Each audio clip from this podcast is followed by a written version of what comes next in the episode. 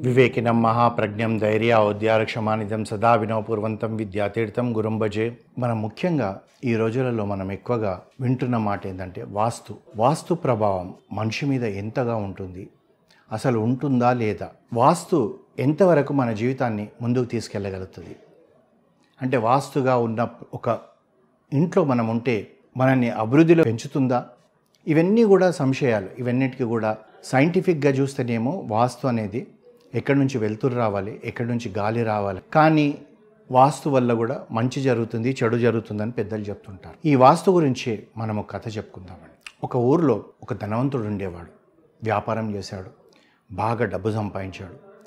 ఆ తర్వాత అతనికి ఒక కోరిక కలిగింది. ఒక ఫామ్ హౌస్ తీసుకోవాలి. మంచి తోట తీసుకొని అందులో ఇల్లు కట్టుకొని అప్పుడప్పుడుగా శనివారం ఆదివారం కానివ్వండి సెలవులలో కానివ్వండి సమ్మర్లో కానివ్వండి భార్యా పిల్లల్ని తీసుకొని అక్కడ వెళ్ళి సంతోషంగా ఉంటే అంటే ఈ వ్యాపారం వ్యాపారం అనేది కాకుండా కొద్దిగా మార్పు అనేది ఉంటుందన్న ఆలోచనలో అతను తన తెలిసిన వాళ్ళందరికీ చెప్తాడు. ఎలాంటిది ఏదైనా పొలం ఉంటే చెప్పండి నేను ఫామ్ హౌస్ ఒక తోట ఉంటే చెప్పండి అని చెప్పేవాడు. అయితే ఓ స్నేహితుడు చెప్తాడు ఒరేయ్ ఇక్కడికించి ఒక యాభై కిలోమీటర్ల దూరంలో ఒక మంచి తోట అమ్మకానికి వచ్చింది అందులో రాజభవనం లాంటి ఇల్లు కూడా ఉంది. నువ్వు ఒక్కసారి వచ్చి చూడు నీకు నచ్చుతుందో అంటాడు. ఇతను వెళ్ళి చూస్తాడు. తోట మంచిది. ఒక పది పదిహేను సంవత్సరాల మామిడి చెట్లు ఉంటాయి పనస చెట్లు ఉంటాయి అన్నీ రకరకాల పండ్లతోటి ఉన్న తోట తర్వాత పువ్వులు కాయలు అన్నీ ఉన్నాయి. ఒక ముప్పై ఎకరాల తోట అది. అందులో మంచిగా మధ్యలో ఒక ఇంతకుముందు అతను ఉన్నవాడు రాజభవనం లాంటి ఇల్లు కట్టుకున్నాడు. ఆ కట్టుకొని ఉన్నాడు. అయితే ఇతనికి అనుమానం వస్తుంది. ఏంటి ఎందు గురించి ఇంత మంచి తోట నమ్ముతున్నాడని? అనేటప్పటికీ ఆ స్నేహితుడు చెప్తాడనమాట ఏమనంటే ఈ తోట యజమాని చనిపోయాడు. అతని పిల్లలంతా విదేశాలలో ఉన్నారు వాళ్ళు వచ్చి ఇక్కడ ఉండరు కనుక దీన్ని అమ్మేస్తా అనుకుంటున్నారు అంటాడు. అనేటప్పటికీ సంతోషంగా ఇతను అది కొనుక్కుంటాడు రిజిస్ట్రేషన్ అయిపోతుంది అంతా అయిపోయినాక తన స్నేహితులందరినీ చూపెట్టుకోవాలని చెప్పేసి ఒకరోజు అక్కడ ఒక బ్రహ్మాండమైన పార్టీ అరేంజ్ చేస్తాడు. అందరినీ భోజనాలకు పిలుస్తాడు పార్టీ అనే దానికన్నా కూడా అందరినీ భోజనాలకు పిలుస్తారు. అందరు వస్తారు భోజనాలు అయిపోయాక అందులో ఒక స్నేహితుడు చెప్తాడు అరే ఒరే నువ్వు ఇది కొనేటప్పుడు వాస్తుకు చూపెట్టావా? అని అడుగుతాడు. అది చూపెట్టలేదురా అంటాడు. ఏంట్రా బుద్ధి లేదు ఇంత పెద్దది కొనుక్కున్నప్పుడు కనీసం వాస్తుకు చూపెట్టవా? అటు చూడు ఆ ఈశాన్య మూలల ఎంత పెద్ద చెట్టు ఉందో?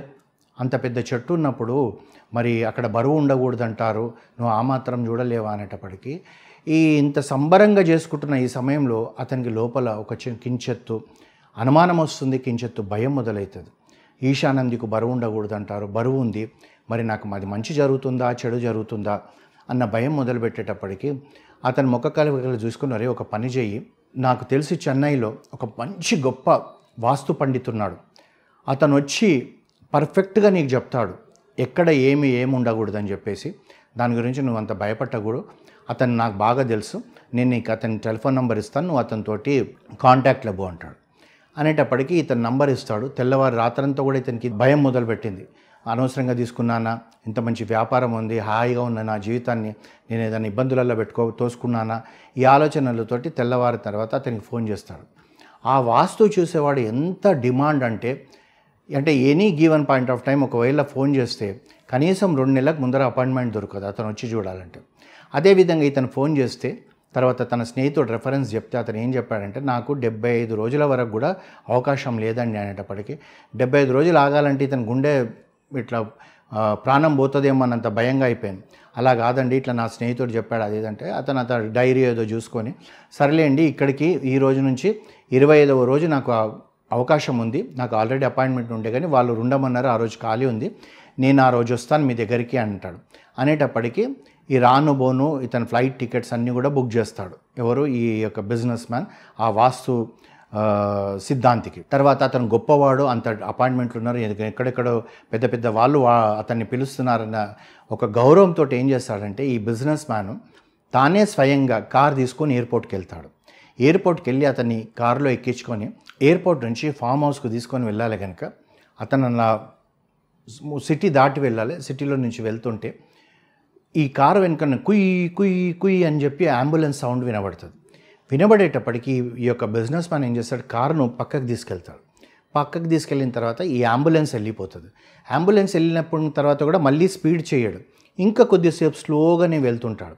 ఈ జో ఈ యొక్క వాస్తు పండితుడు ఎట్లా అంటే అతని నిమిషాల మీద కొన్ని వందల వాస్తువులు చూస్తుంటాడు. మార్నింగ్ ఒక ప్లేస్లో ఉంటాడు మధ్యాహ్నం ఒక ప్లేస్లో ఉంటాడు ఈవినింగ్ ఒక ప్లేస్ ఉంటాడు. ఇతను ఇంత స్లోగా ఇది చేసేటప్పటికి అతనికి కొద్దిగా ఇరిటేషన్ మొదలవుతుంది కానీ మొట్టమొదటి పరిచయం కనుక ఏం మాట్లాడాడు? మాట్లాడకుండా తాను ముందుకు వెళ్ళిపోతాడు వెళ్ళిపోయిన తర్వాత ఎక్కడైతే ఫామ్ హౌస్ ఉందో ఆ ఫామ్ హౌస్ దగ్గరికి వెళ్ళేటప్పటికి ముందర ఒక గ్రామం ఉంటుంది. ఆ గ్రామం అవతల ఆ ఇతని తోట ఉంటుంది. ఈ యొక్క గ్రామంలోకి ఎంటర్ కాగానే ఏమవుతుందో అంటే మనం చాలా ఊర్లలో చూస్తుంటాం. ఇట్లా టీ రోడ్స్ ఉంటాయి. చిన్నగా ఇట్లా ఉంటుంది ఇలా ఉంటుంది. అయితే ఈ విధంగా కారు ఇలా పోతుంటుంది. ఈ విధంగా ఈ గల్లీలో నుంచి అంటే ఈ సందులో నుంచి ఒక కుర్రాడు చట్టుమని పరిగెత్తుతాడు. పరిగెత్తగానే ఇతను కారు ఆపుతాడు. ఆపి ఒక ఐదు నిమిషాలు ఆపుతాడు. ఆపేటప్పటికీ ఇతనికి కోపం వస్తుంటుంది ఎవరికి? ఈ యొక్క వాస్తు సిద్ధాంతికి. అయితే ఈ కుర్రాడు పోయిన తర్వాత ఒక నాలుగైదు నిమిషాలకు పొలోమని ఒక ఐదారు మంది పిల్లలు పరిగెత్తుతారు. ఇతనికి అర్థం కాదు ఏంటి ఇతని? ఇలా ఎక్కడ పడితే అక్కడ కారు ఆపుతున్నాడు నా టైం వేస్ట్ చేస్తున్నాడు అనుకుంటాడు. అనుకున్నాక ఇలా తోటలోకి పోతారు. తోటలోకి పోయిన తర్వాత ఏమవుతుంది? కారు దిగుతారు. దిగిన తర్వాత వీళ్ళిద్దరూ నడుస్తుంటే అక్కడ ఏమవుతుందంటే ఒక పెద్ద చెట్టు ఉంటుంది. ఆ చెట్టు దగ్గర ఒకటేసారి పక్షులు కిలకిల కిల అని అన్నీ ఎగిరిపోతాయి. ఎగిరిపోగానే ఈ ద- ఈ యొక్క బిజినెస్ మ్యాన్ ఏం చేస్తాడు? వాస్తు పండితుడితోటి అయ్యా ఒక్క ఐదు నిమిషాలు ఆగండి అంటాడు. అనేటప్పటికి అప్పటికి అతనికి భరించలేడు. అసలు ఏమనుకుంటున్నారండి నన్ను? నేను ఈ రోజుకి ఎంత పెద్ద పెద్ద వాళ్ళని చూస్తాను ప్రైమ్ మినిస్టర్ ప్రెసిడెంట్ లాంటి వ్యక్తులతోటి నాది కన్సల్టెన్స్ ఉంటుంది. భారతదేశంలోనే కాదు ప్రపంచ దేశాలలో నన్ను పిలుచుకుంటారు. మీరు మీ మీ మనస్తత్వం నాకు అర్థమైతలేదు. అంతకుముందు అంబులెన్స్ కొరకు పక్కగా ఆగారంటే అర్థం ఉంది. అంబులెన్స్ తర్వాత కూడా ఆగారు. మళ్ళీ ఊర్లోకి వచ్చిన తర్వాత కూడా ఎవడో పిల్లాడు పోయాడని చెప్పేసి మళ్ళీ ఆగారు.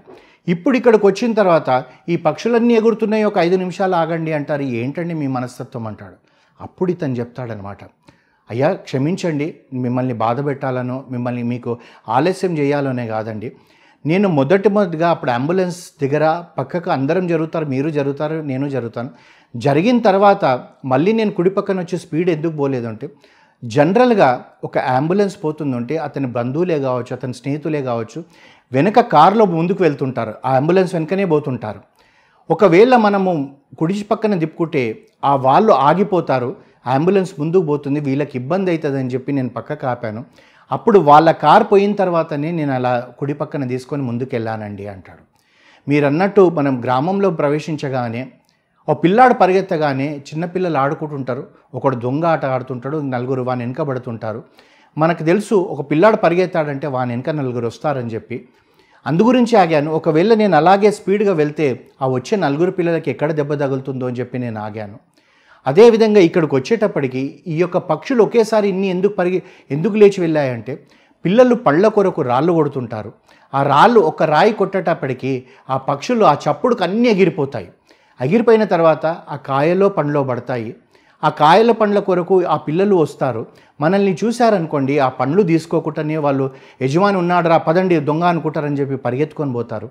వాళ్ళు ఎంతో సంతోషంగా పండో కాయనో తినాలనుకున్నారు. వాళ్ళని తినకుండా చేసిన వాళ్ళం అవుతాం కనుక నేను ఆగాను. మీరే చూశారు కదా వాళ్ళ క- పండ్లు కాయలు తీసుకొని మనం చూడలేదనుకొని పరిగెత్తుకొని వెళ్ళిపోయారు. వాళ్ళ సంతోషం కొరకు నేను ఆగాను అనేటప్పటికీ ఆ వాస్తు పండితుడికి అంతే కళ్ళు బయర్లు గమ్మిపోయాయి. ఏమి వ్యక్తిత్వం ఈ వ్యక్తి? ఎంత గురి ఎంత మంచిగా ఆలోచిస్తున్నాడు? ఒక అంబులెన్స్ కొరకే కాకుండా అంబులెన్స్ వెనుక వచ్చే వాళ్ళ గురించి ఆలోచిస్తున్నాడు. ఒక పిల్లాడు పరిగెత్తితే నాకెందుకని మనం ముందుకెళ్తాము? ఆ పిల్లాడు వెనుక ఆడుకునే నలుగురు పిల్లల కొరకు ఆలోచించాడు.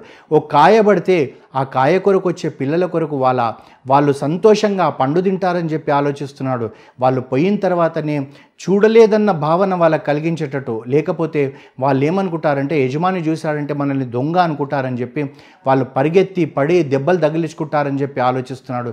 ఇట్లాంటి వ్యక్తిని నా జీవితంలో మొట్టమొదటిసారిగా చూశానని చెప్పేసి ఈ వాస్తు పండితుడు ఏం చేస్తాడంటే ఆ ధనవంతుడు రెండు చేతులు పట్టుకొని అయ్యా నీ మీకు ఒక విషయం చెప్తాను.